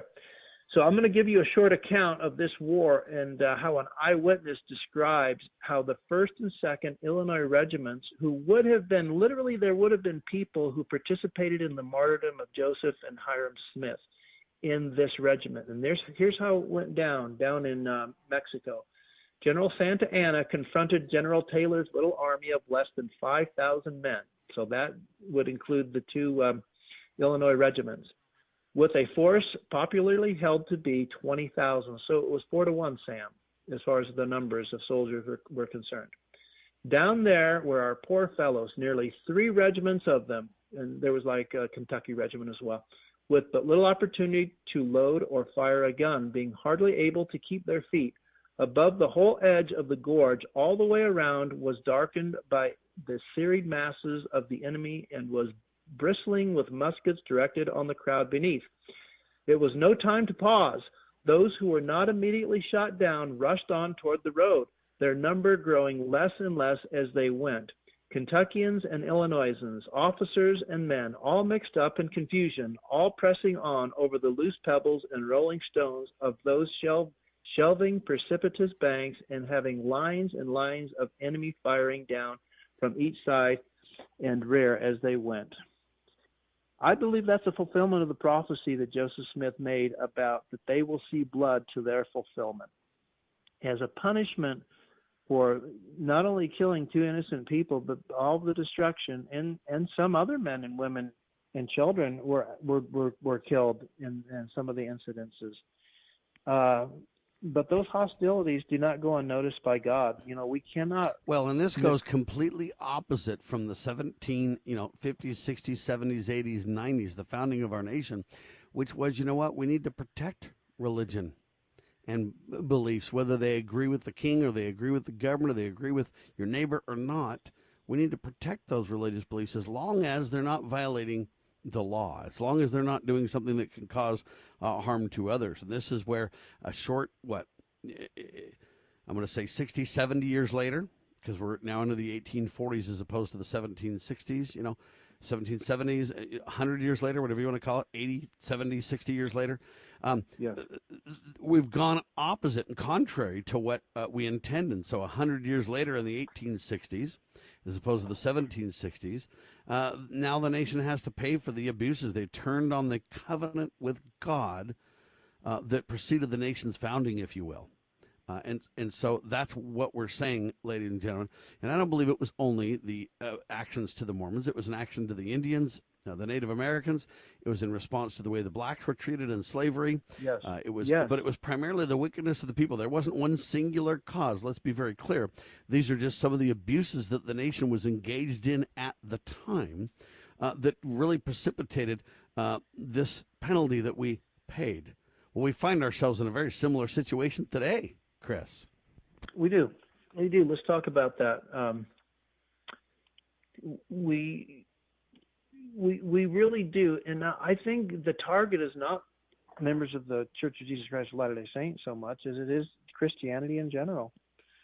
Um, so eventually, the Latter Day Saints were driven out of the United States, as we talked about, and they went to Mexico, where they were spared, by the way, the ravages of the Civil War, which I choose to call the War of Northern Aggression. And I'm sure James Edwards would agree 100% with me because that's exactly what. and I would agree as well. But I'm sorry, we I kind of get off on tangents here. Um, today, we find ourselves in a similar situation, as you as you segued into, Sam. The scales of justice are in serious state of imbalance. When they will be set back into balance, I cannot tell you, but that they will be set back into balance is beyond doubt. What side of the ledger we will find ourselves on is entirely up to us as individuals. I, as Uncle Ted Nugent is fond of saying, would hope to be found in the asset asset column. And I think what we're doing on the radio every week and you know talking to friends, family and communicating with local politicians, I think that's hopefully putting us both. I know you're you've been in the asset column um, a lot longer than I have, but um, I hope that puts us in a pretty good situation because we are being weighed in the balance. Uh, it is my hope and prayer that we would all repent and do what we can to restore the God ordained constitutional foundation of this country to its rightful position right under our feet so that we will not have to repeat history and incur the same fate that those wicked early inhabitants of this continent were condemned to suffer in both time and in eternity. Um, I really believe that in history, you know, people say, well, may, may not repeat itself, but it sure rhymes. and that's a good analogy because we're seeing some of the same devices being used against us, but I think it's a lot more cleverly disguised today than it was back then. I mean, they don't they don't approach us uh, from a frontal approach. Uh, they always go around. That's always you know uh, in, like the abortion issue, for example. I mean, look at the genocide that's been perpetrated on the unborn over the last 50 years. Yet they they couch it in words that it's it's um, your right, you know, women's right to privacy so it has been more cleverly disguised. And I think through the vaccination campaign that we were subject to for the last two years, that's another way that they have been able to more cleverly disguise their desire to literally destroy us from the face of the earth. Well, and the transgender issue is another one, literally perverting science, the global warming or global climate change idea, acting like humans, God's crown jewel on the earth, created in his, in his image, somehow at mm-hmm. odds with the earth that God created for our uh, place to inhabit. Uh, you know, all these things are an assault against God, putting the scales way, way, way out of balance. And we need to really realize, ladies and gentlemen, it's what side of the ledger we're going to find ourselves on. That's entirely up to us and as individuals.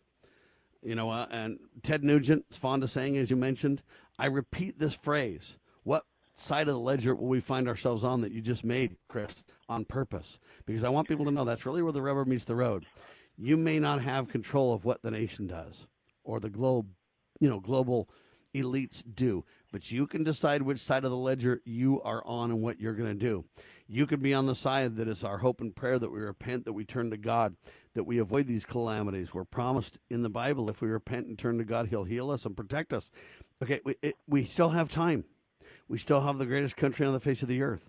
We still have the blueprint for liberty and the seeds within that document, the supreme law of the land, with checks and balances to chain down out of control bureaucrats and to have the will of we the people uh, become the order of the day. If you go back to Jonah, uh, who was um, you know preaching to Nineveh, they repented. A very very wicked nation. Jonah was fearful to go there because of their wickedness. But you know what? At the end of the day, they repented and quickly did they to the point where Jonah was dismayed and kind of angry at the Lord, going, "What? Where's the punishment?" well, we need to not be seeking for punishment. It reminds me of siblings. You know, get get so and so brother or sister in trouble. You know, hey, they should be grounded. They should have this that. Why do we want to get people in trouble? I don't. I want us to yeah. humble ourselves and repent and be on the right side of history. I want us to be leaders in finding peaceful solutions to the problems we face this day because I, for one, follow the Prince of Peace. You know, many say that members of the Church of Jesus Christ of Latter day Saints are not Christian. I hope that my Christian behavior, attitudes, delivery, examples, solutions, I hope that all that I do puts beyond debate that I'm a true Christian, that I believe in Christ, that I know He lives and that He loves us, and I know the way out of the problems that we face, even though it seems overwhelming, overwhelming, completely daunting, unsolvable. Uh, it isn't. We can follow the Prince of Peace and we can have peace. And so, to me, the biggest point of the uh, end of this discussion has to do with what side of the ledger are we on? What will we do with our time, with our talents, with our energies, with our finances, with our. And I hope you know where I stand and what I will do. I've been on the radio more than 25 years doing my best. Am I far from perfect? No. Am I setting myself up an, exa- an example? N- not necessarily. What I am trying to do is do my part for my children and my grandchildren. And when I am at the judgment bar of Christ, I hope to stand with my skirts clean to say, I've done the very best that I can, Lord, uh, to preserve this nation, because I believe this nation shall endure. Uh, that's a book written by the former Secretary of Agriculture, Ezra Taft Benson. He wrote a book called This Nation Shall Endure. I believe that viewpoint. Chris? Yeah, and uh, former president of the Church of Jesus Christ of Latter day Saints, and uh, a very wise individual at that. And um, I would like to add, you know, we do need to be found on that side of the ledger, but that metric that determines whether or not we are firmly on that side is relative. And what I mean by that, Sam, is, for example, you and I, we have so much more knowledge that has been gifted us, you know, through our relationship with our Heavenly Father the expectations for us will be much greater than somebody who does not have that knowledge. So don't think that you know just because we're just a little bit better than our neighbors that you know we're going to be um, off the hook. No, with great knowledge and with great uh, blessings come great responsibility. We need to understand that. So the more we know, the more the greater our responsibility uh, to become more active in the restoration of those principles. And I'm certainly not greater than my neighbor. I hope they know that I'm grateful for them and I know them and I appreciate them and I'm grateful to live amongst them. And I hope to be the servant of all my neighbors and do the very best that I can to to follow the Lord and to truly be congruent in my behaviors, thoughts, and actions. And that's why this is Solutions Radio. I hope we're steady, that we're true, that we provide guidance and support and love and friendship and clarity in terms of solutions for all our listeners and beyond. Chris Carlson, finish up, buddy. Without God, we cannot win, Sam. With God, we cannot lose. The freedom is the Lord's, but we need to be engaged in the fight. Lieutenant Carlson and liberty loving patriots everywhere, continuing our duty, sir. LibertyRoundtable.com, lovingliberty.net, our websites. Donate liberally. Every penny will help us grow and spread the message of love, leadership, and solutions on your radio. We declare this nation shall endure. God save the Republic of the United States of America.